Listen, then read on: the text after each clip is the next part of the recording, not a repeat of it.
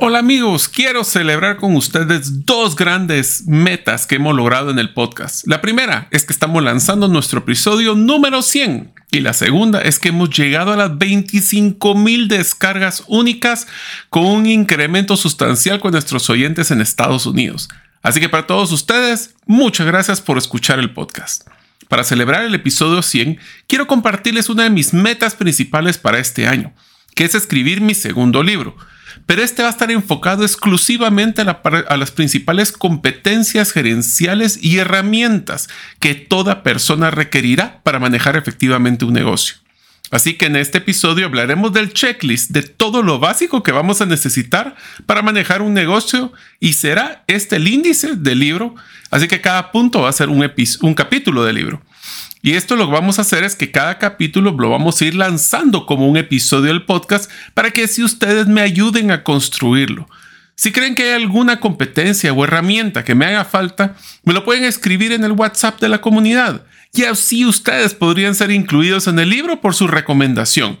Así que acompáñenme en esta nueva aventura.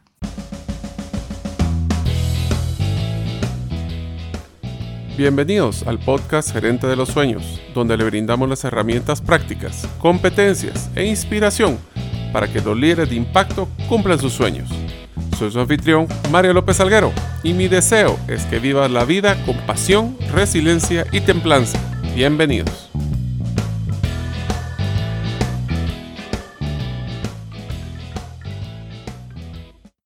Hola amigos, bienvenidos al episodio número 100 del podcast Gerente de los Sueños. Mi nombre es Mario López Salguero y sabían que para manejar una billetera digital donde administramos nuestras criptomonedas solo necesitamos un teléfono celular. Sí, así de fácil es. Si deseas conocer más de este mundo, lo puedes hacer adquiriendo mi primer libro llamado Las 10 razones para invertir en criptomonedas y 5 para no hacerlo. Puedes adquirirlo ingresando en la página gerentedelosueños.com. Deseo agradecerte que nos escuches el día de hoy. Si todavía no eres parte de la comunidad de los sueños, puedes hacerlo suscribiéndote a nuestros correos electrónicos ingresando a la misma página, gerentedelosueños.com, o a través de nuestro listado de difusión de WhatsApp, enviando solamente tu nombre al más 502, más 502 eh, es aquellos que nos escuchan fuera de la frontera de Guatemala, y el número de celular 5017-1018. Repito, 5017-1018. Quiero iniciar este episodio agradeciéndote a ti, nuestros amigos y amigas que nos escuchan en todas las partes del mundo del podcast Gerente de los Sueños. Como sabes, este primer episodio es el episodio número 100 y quisiera explicarles cómo es que va a empezar el libro, cómo vamos a empezar con una analogía para explicar cómo va a funcionar este tema del checklist, de todo lo básico que vamos a utilizar para manejar un negocio. Esto para hacer una guía práctica, le estaremos enviando la infografía a través de los diferentes medios de la comunidad, ya sea correo electrónico o WhatsApp. Pero yo quisiera que mientras van escuchando este episodio se pongan a pensar cuál de las competencias que les vamos a describir consideran ustedes que es la que más les gustaría aprovechar a desarrollar este año. O en el caso de las competencias, o, perdón, de las herramientas, ¿cuál es la herramienta que ustedes más les gustaría conocer durante su próximo año y, también empezar a, aplicarla y, y aplicarla? Entonces, vamos a empezar. Quiero que ustedes piensen de que el mundo de los negocios era como una pista de carreras. En esta pista de carreras, pues existe o existían, eh, hablemos de tres grandes grupos. Hablemos que el primer grupo eran todos aquellos que tenían unos grandes furgones, lo que llamamos trailers, que eran los que podían planificar con un equipo de soporte muy grande y con mucho presupuesto, poder planificar exactamente cada curva. Entonces ellos podían saber cuánto era el ángulo óptimo, tenían reportes, tenían análisis de mercado o análisis de la pista en este caso, y iban a poder tener una predictibilidad bastante acertada de lo que venía en cada una de estas curvas. La pista de carreras era una pista que estaba asfaltada, tenía las curvas y no modificaban en el camino. Estos trailers una vez que agarraban, o estos furgones una vez que agarraban velocidad, era muy difícil de que lo lográramos de parar. Pero al mismo tiempo tenían la debilidad que si existía algún imprevisto, un accidente, pues eran sumamente difíciles de frenar o de cambiar eh, cuál era su dirección. El segundo grupo eran los que tenían los equipos de los carros de carrera, que eran carros que podían tener una aceleración muy buena al inicio, pero no lograban mantener esa velocidad óptima. Tenían buenos recursos, pero aún así tenían que parar en los pits cada cierto tiempo, ya que su tanque de gasolina no era tan grande y cada cierto tiempo tenían que cambiar las llantas de ese vehículo. Y finalmente, habían estos pequeños grupos que eran precisamente carros de 4x4, vehículos que eran de todo terreno, que no tenían buena aceleración, podían acelerar rápido al inicio, pero no mantenerlo, tenían muy poca gasolina, bueno, relativamente contra los furgones, pero eran sumamente ágiles para cambiar dirección en algún momento que hubiera algún imprevisto. Esta analogía de la pista es como nosotros hemos visto las grandes empresas, los furgones, las empresas medianas, que eran los de las pistas de carros, y las pequeñas. Un emprendedor, si estás pensando en manejar un negocio o tu unidad dentro de un negocio, tienes pues pocos recursos, hablemos de los carros de 4x4, pero puedes tomar decisiones sumamente rápidas. Y es por eso que el libro vamos a tenerlo manejando. Eh, tu negocio va a tener pues mucha tónica como que fuera pista de carros. Espero que les guste realmente esta analogía. Entonces cuando hablemos de la primera parte, de la primera sección que vamos a hablar, es de la escuela de los pilotos de manejo. En pocas palabras, ¿cuáles son esas competencias que necesitamos desarrollar mínimas y básicas para manejar cualquier tipo de negocio? No importa si eres un negocio grande, una empresa, una corporación o simplemente es tu propia unidad de negocio dentro de una empresa. Entonces, la primera, la primera parte es cómo vamos a nosotros a liderarnos a nosotros mismos, el autoliderazgo. Esta es la primera sección. Dentro de estas, recuerden, alguna de estas tal vez a ustedes les llama la atención explorar durante el próximo año y lo vamos a ir desarrollando entre los diferentes episodios. Es cuál es tu tipo de personalidad, cómo eres tú. Ahí hablaremos, por ejemplo, de estudios como lo que son los enneagramas, que son como perfilamientos o como estándares de ciertos tipos de personalidades que nosotros nos podemos identificar. Tengan conciencia de que no existe un análisis perfecto de este tipo. También existen Bessingers o también existe eh, DISC, que son patrones generales que van a escribir las personalidades de cada uno de nosotros. Es sumamente importante que conocernos a nosotros mismos, nuestro tipo de liderazgo, nuestro tipo de personalidad, nos va a ayudar no para que los demás adecúen a nuestra forma, sino como nosotros vamos a ser camaleónicos, cambiantes, para poder adecuarnos a la personalidad de las demás personas. La segunda competencia es la toma de decisiones. En este concepto vamos a hablar no solo de cómo tomar decisiones, cómo priorizar a veces cuando hay que tomar varias decisiones, cómo ponderar cuál es la mejor solución y cómo podemos ser estratégicos en nuestra toma de decisiones. El siguiente es uno que hemos platicado, que es la inteligencia emocional. Cómo nosotros vamos a bajo presión eh, poder tomar una decisión cuando estamos teniendo muchísimas emociones encontradas de estrés, de enojo, cómo poder eh, ser estratégicos en la cuándo expresar emociones, cuándo no, y cuándo deberíamos de nosotros mantener la calma. Cuando decimos que el que se enoja pierde, va muy enfocado a este tipo de competencia. Una de las competencias que he encontrado eh, en el autoliderazgo o liderarse a sí mismos, que ha sido sumamente crítica para los que van a manejar un negocio, es la priorización y manejo del tiempo. A veces no nos damos cuenta, pero lo más difícil para controlar, el activo más difícil de controlar es nuestro propio tiempo, porque al tener mucho que hacer urgente, podemos estar sacrificando lo importante. Pero ¿qué es importante? Es importante para mí, es importante para mi jefe, es importante para el cliente y a veces existe esa, esa diferencia de cómo balancear nuestras priorizaciones y cómo le voy a asignar ese tiempo para poder planificar y ejecutar todo lo que queremos hacer. La siguiente sección en la escuela de pilotos de manejo o competencias gerenciales es liderar con otros. Esto es cuando nosotros estamos hablando de poder crear, ser parte de un equipo. Eh, puedo tener pares, puedo tener clientes, puedo tener proveedores y cómo vamos a liderar en conjunto. La primera de estas competencias que vamos a hablar es la comunicación efectiva. Ustedes escucharon en el episodio 2 la estrategia de Storybrand, pero vamos a ampliar mucho más el cómo poder comunicarnos de una forma efectiva y especialmente cómo comunicarnos por medios digitales para que no se pierda el mensaje. O cómo voy a utilizar estrategias como la comunicación verbal para poder ponernos de acuerdo de una forma más dinámica, cómo voy a estructurar mis mensajes para que no interpreten lo que no quiero decir.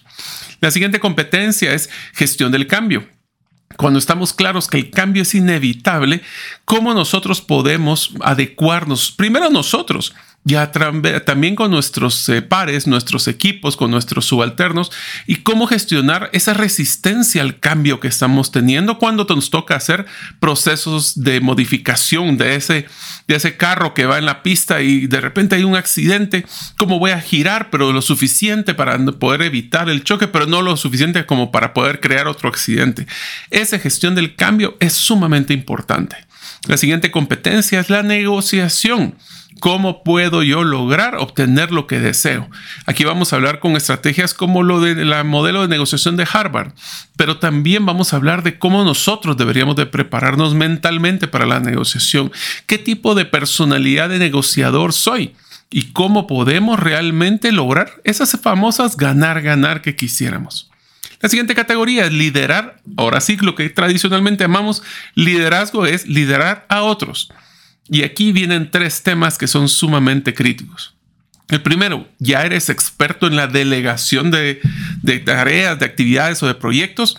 Y si es así, cómo vamos a hacer un proceso de rendimiento de cuentas, porque muchas veces delegamos y pues se nos olvida o hacemos una interacción donde nosotros podemos eh, dejarle las responsabilidades a las personas, pero cómo garantizamos que esas personas van a poder eh, rendirnos cuentas y lograr los resultados y que no meses después nos demos cuenta que simplemente no hicieron las cosas.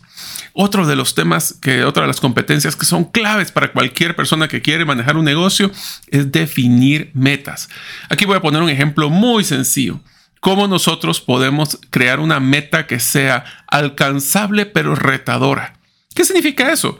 Ejemplo clásico es cuando estamos hablando de metas de ventas, es que este año vamos a subir un 10%, 20%, 50%.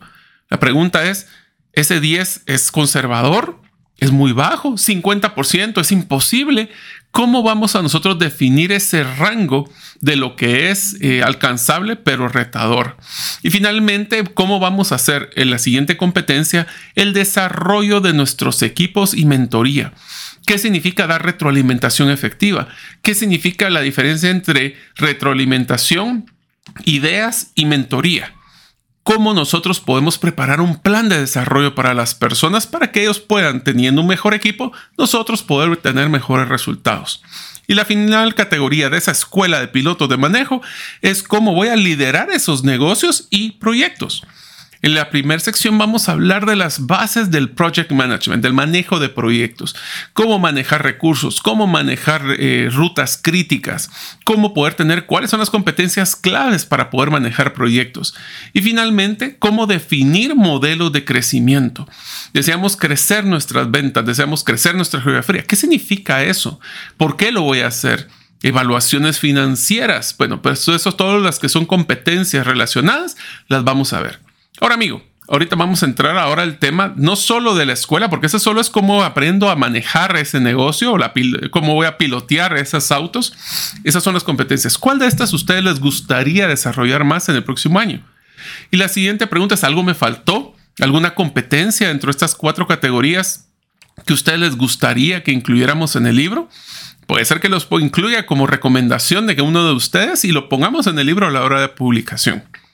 Una vez que terminamos la escuela de piloto, ya tenemos ese conocimiento, hemos practicado, porque eso es lo interesante del, cuando hablemos de la metodología gerente de los sueños. No se trata que te demos el texto, se trata que utilicemos la guía para que tú la practiques. Por eso te pido que escojas uno de todos los que mencioné anteriormente para que sea realmente tu meta de desarrollo para este año. Ahora hablemos, ¿cómo vamos a competir en las carreras de auto? Y aquí voy a utilizar las analogías que les mencioné con lo que platicamos del manejo de automóviles. La primera de las categorías dentro de esta sección es cómo vamos a conocer la pista de carreras, o en pocas palabras, las necesidades de nuestro cliente. Y la primera eh, sección de estas va a ser lo más difícil. El primer capítulo se habla de la propuesta única de valor. Amigos, este es uno de los retos más grandes que he visto en la mayoría de los negocios. ¿Cómo me voy a diferenciar? ¿Cómo voy a poder crear una percepción de valor diferente, mejor que la de la competencia, sin tener que primero hablar más de la competencia, sino que teniendo una clara correlación entre qué es el problema, cuál es la solución que brindo y qué acción es la que quiero que el cliente tome para poder no tener que luchar por el tema del precio más bajo. La siguiente capítulo vamos a definir cuál es mi nicho de mercado, cuál es esa bandera que yo quiero poner en la cima de alguna montaña, qué es ese mercado exclusivo o el que mayor valor encuentre en mi propuesta de valor. Y el tercer capítulo vamos a definir cómo hacer un concepto de validación continua, porque saben que lo más chistoso, cuando llego y estoy esperando que me faltan tres vueltas para llegar a mi meta, o oh, sorpresa, la meta le sumieron tres vueltas más. Y ahora ya no es a la derecha, ahora es a la izquierda. Lo que cambió con las crisis es que nuestras pistas que antes teníamos pavimentadas y sabíamos todos los ángulos, ahora son de campo traviesa. Y ese campo de traviesa requiere que estemos validando nuestra estrategia una y otra vez, o en este caso, validando qué problema, solución y acción somos las que necesitamos de cada uno de nuestros clientes. La siguiente sección es definiendo cuál es mi meta. Con pocas palabras, cómo hacemos una planificación estratégica efectiva. Para el primer capítulo es planificación simplificada, que se basa en el concepto de dónde estoy, a dónde quiero ir y qué necesito para llegar ahí. Vamos a usar una herramienta súper interesante para hacer planificación, pero de una forma práctica, de una forma simplificada, que no se vuelva complicada.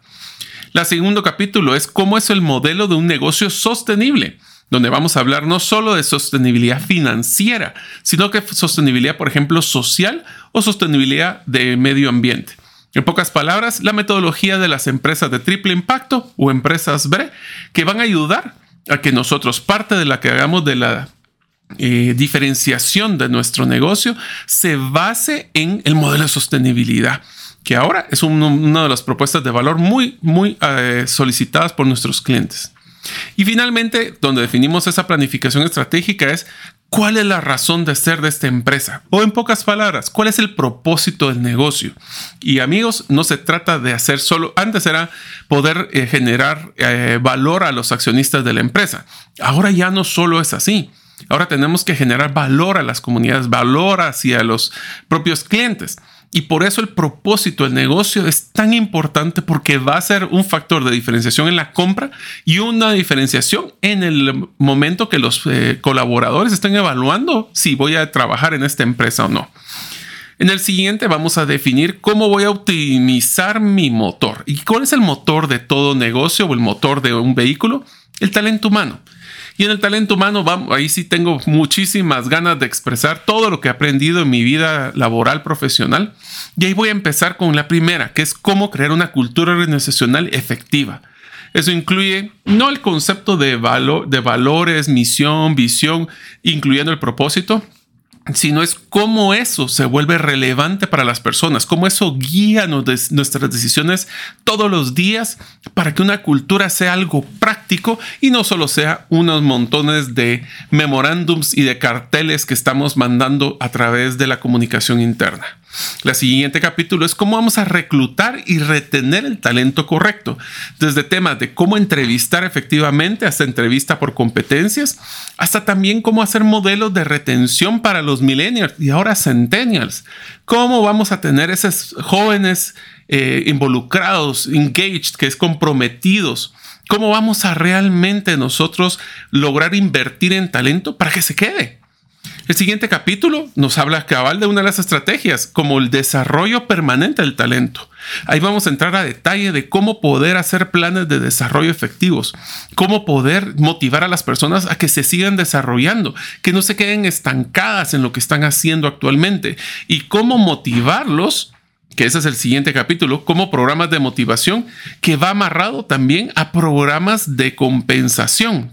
Entonces nosotros ahorita tenemos que enfocarnos en un tema de alinearnos a lo que es la expectativa de las personas. En programas de motivación también vamos a incluir el wellness o, lo que es el, ambiente eh, efectivo que queremos.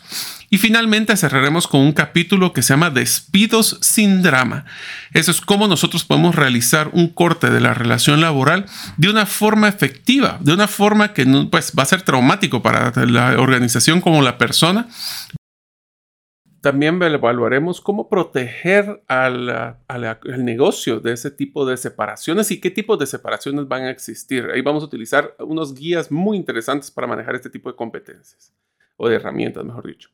La siguiente sección va a ser maximizando el chasis. ¿Cuáles son esas áreas de soporte que dan el apoyo para poder mover el negocio o en este caso el vehículo? En el tema de operaciones hablaremos temas tan interesantes. Este es el primer capítulo. Es como el manejo de inventarios el tema de logística, el tema de cómo poder optimizar nuestros procesos. En el siguiente capítulo, donde hablamos de tecnología e innovación, sí, vamos a hablar de temas como lo que son redes sociales, embudos de venta digitales, pero también como la tecnología, y vamos a darles, esto es bien interesante, acceso a las diferentes herramientas tecnológicas que yo utilizo o que algunos de ustedes nos pueden recomendar para poder hacer automatización de varios procesos, cuándo invertir en redes sociales, qué tipo de inversión de redes eh, deberíamos de hacer, cómo manejar manejo de contenido, etc. La siguiente capítulo en este mismo es finanzas. Y en finanzas va a ser las finanzas prácticas, que son tres. ¿Qué es lo que estoy ganando? ¿Cómo estoy manteniendo mi flujo efectivo? ¿Y qué es lo que estoy generando de patrimonio? Muchas veces los hablamos de los tres estados patrimoniales, el estado de resultados, el balance general y el proyección de flujo de caja, pero aquí lo vamos a hablar cómo debería tomar decisiones, cuáles son los rangos que debería manejar en promedio un negocio en cada uno de estos indicadores. En pocas palabras, cómo debería estar yo controlando ese flujo de efectivo, ese, esos resultados financieros para poder tomar decisiones en el, en el negocio de una forma efectiva. La siguiente es, vamos a enfocarnos también en cómo garantizar ese uso de la gasolina, cómo va a ser estrategias específicas de flujo de caja, porque en las empresas o en los negocios tenemos que estar claros de que el, el quedarse sin flujo de caja, el quedarse sin efectivo, es la razón principal de meternos en problemas. Así que va a haber una sección especial para el tema de flujo de caja. La siguiente capítulo es la tracción de la llanta, o si fuera una tracción de llantas traseras, serían las dos llantas traseras que es ventas y mercadeo. Y ahí vamos a utilizar guías como el mercadeo simplificado, cómo utilizar también contenido o marketing de contenido, mercadeo de contenido, cómo mercadeo realmente se vuelve un generador de ventas y no solo uno de publicidad o de información, cómo utilizar nuestras páginas web para que de veras hagan conversión a nuestros de las personas que están interesadas en ventas y en clientes. Y es diferente ventas a cliente, lo vamos a ver. Y el otro son ventas simplificadas, desde cómo voy a manejar mi embudo de ventas hasta dónde se me está quedando tirado las personas que no están volviéndose clientes. Una vez que terminamos ese capítulo, vamos a entrar a lo que son los otros pasajeros que pueden estar dentro del vehículo, lo que usualmente llaman stakeholders. ¿Qué es lo que deberíamos de hacer para manejar el manejo de los accionistas? Y en los accionistas vamos a hablar de herramientas como los acuerdos de accionistas que deberíamos de estar manejando. Proveedores, políticas de crédito, eh, apalancamiento, todo ese tipo de estrategias y herramientas las vamos a ver ahí. En el tema de las comunidades, pues sí, vamos a hablar de cómo poder impactar y mejorar la calidad de vida de donde vivimos y trabajamos. Y cerraremos con el tema de gobierno. Y no vamos a hablar de política, vamos a hablar, por ejemplo, de planificación tributaria y cómo nosotros podemos hacer estrategias para poder maximizar nuestro valor dentro de un mundo eh, con regulación gubernamental. Estas son todas las partes que tengo hasta ahorita del libro. Si ustedes creen que hay una herramienta que a ustedes les hubiera encantado haber conocido antes eh, dentro de estas categorías que ustedes consideran que podríamos incluir, mándenos en el mensaje al más 502 50 17 10 18 en el WhatsApp y así podemos ir complementándolo. Esta es un poquito la guía que vamos a ir mencionando a partir del próximo episodio donde cada capítulo va a ir amarrado, cada uno de los episodios del podcast va a ir amarrado a cada uno de estos capítulos del libro. Pero ahí no termina. Nos falta una última sección. Solo imagínense la cantidad de contenido que vamos a generar durante este año. Y ustedes me van a ayudar motivando a escuchando el podcast a poder generar este contenido para que al final tengamos una guía práctica. A mí me encantaría pensar que este es el manual que toda persona que quiere manejar un negocio lo tenga a mano no pretendo de que se lo sepan de memoria, es que conozcan este episodio, por ejemplo, para saber que existe cada uno de estos capítulos, que estas secciones, y donde nosotros vamos a poder buscar la referencia en el momento que lo necesite, puntualmente. Pero la tercera sección es una donde vamos a ponerle también mucho interés, que es cómo voy a poder cambiar una llanta de un vehículo cuando vamos a 100 kilómetros por hora. En pocas palabras, cuál es el tablero de salud de un negocio exitoso. Y para eso vamos a entrar entonces a hablar de las cinco categorías de este tablero. Vamos a entrar a ver cada una de estas categorías y cuáles son los principales indicadores proactivos y reactivos que deberíamos de estar viendo. Dentro de estos vamos a empezar con uno que mencionamos anteriormente, es cómo vamos a manejar el flujo de caja. Eh, no solo vamos a hablar del tema de cuentas por cobrar, cuentas por pagar, sino que también cómo predecirlos. Es increíble que la mayoría de las personas no tienen una planificación de flujo de caja, cuando es tan importante para poder cumplir nuestras metas. El siguiente de categoría va a ser la rentabilidad. De lo que vendo, ¿cuánto me queda? Y si me está quedando, es algo que va a ser sostenible en el tiempo. Me está quedando, voy a tomar una decisión. Vamos a hacer también muchas modelaciones, pero por ejemplo, si yo voy a darle más días crédito a un cliente porque eso me va a subir 5 o 10% a las ventas, excelente, pero eso cómo va a impactar en la categoría del indicador anterior, mi flujo de caja. Puede ser que me esté descapitalizando. A veces vender más es meterse en más problemas o vender diferente. Todo eso lo vamos a ver. El siguiente es activos. En el activos vamos a hablar de la diversificación de nuestro portafolio de activos y cómo podemos utilizar los activos de la empresa de una forma más eficiente. Desde cómo es el tema de rotación de inventarios hasta el tema del uso de la infraestructura de la organización y la diversificación del riesgo. Ahí vamos a hablar hasta un poco de criptomonedas, si un negocio debería invertir en criptomonedas o no eh, especialmente después de los indicadores de inflación que estamos teniendo, no solo en Estados Unidos, que acaba de sacar una inflación de más de un 7%, el, el, oficial, cuando hablamos de un real que posiblemente está arriba del 20%, y eso se demuestra en cómo se están encareciendo los diferentes productos. El siguiente capítulo es crecimiento. Todos queremos crecer, pero ¿por dónde debo de crecer? Debo crecer en ventas, perfecto, pero ¿qué tipo de ventas? ¿Será que voy a buscar hacer un análisis de mis diferentes productos? Eh, ¿Cuáles son los más rentables? ¿Cuáles son los que me, me requieren mayor uso de flujo? Y son decisiones interesantes cuando tenemos un negocio pequeño que pensamos de que tal vez, por ejemplo, cuando es un tema de venta de servicios, cómo nosotros deberíamos de poder crecer nuestras ventas, pero también tenemos un limitante, a veces que es nuestra propia hora hombre. Entonces tenemos que definir, tal vez inclusive dejar de crecer por algún, en el tema de volumen de clientes, pero tal vez crecer con menos clientes, pero más ventas, más enfocado. Y finalmente, ¿cuáles son esos indicadores claves que deberíamos de manejar en cualquier negocio basados en el talento humano? Ese talento humano va a ser clave porque vamos a ver que como es el motor del vehículo, vamos a aprovechar a tratar de que se mantenga enfocado, alineado a nuestra estrategia y contento para que sean promotores y sean esos mismos colaboradores los que llamen a que otras personas quieran trabajar y no tener que estar rogándole y penando de que se nos vayan las personas y que vamos a tener complicaciones en contratar. Así que esto, amigos, es como si quieran verlo así, el índice del libro, cómo manejar tu negocio efectivamente. El título todavía no es el final. Si acepto sugerencias, si a alguno de ustedes se les ocurre algún otro título, me encantaría escuchar sus opciones. Y esto va a ser nuestra guía para los próximos posiblemente 100 episodios donde vamos a ir desarrollando herramientas y competencias en el podcast para que sean parte así del propio eh, libro en su momento. Este libro va a tener una pequeña peculiaridad y es que todo va a ser práctico, todo va a ir amarrado a estrategias en páginas web para que podamos actualizarlo. A mí el concepto de los libros me encanta, pero también tengo que tener claro de que es un modelo un poco estático y a mí no me gusta lo estático, así que esto como que va a ser el libro, la parte básica, pero lo vamos a direccionar a páginas, herramientas, modelos, eh, checklists, de todo en una página web interactiva para que ustedes en el momento que quieran puedan bajar sus formatos, puedan bajar los Exceles, puedan bajar todas las necesidades que ustedes quieran y así realmente tener una herramienta práctica para que ustedes manejen efectivamente este negocio.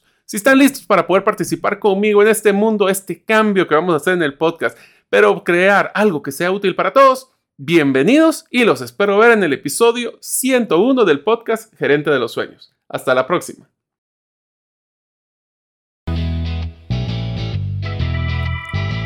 Gracias por escuchar el episodio de hoy de Gerente de los Sueños. Recuerda que para lograr cumplir tus sueños solo debes de ponerle fecha y tomar acción. Las notas y material complementario de cada episodio puedes encontrarlo en la página gerentedelosueños.com. La música que han escuchado es Feeling Good de Kevin MacLeod y pueden encontrarla en incompetech.com. Hasta la próxima y que sigamos haciendo nuestros sueños una realidad.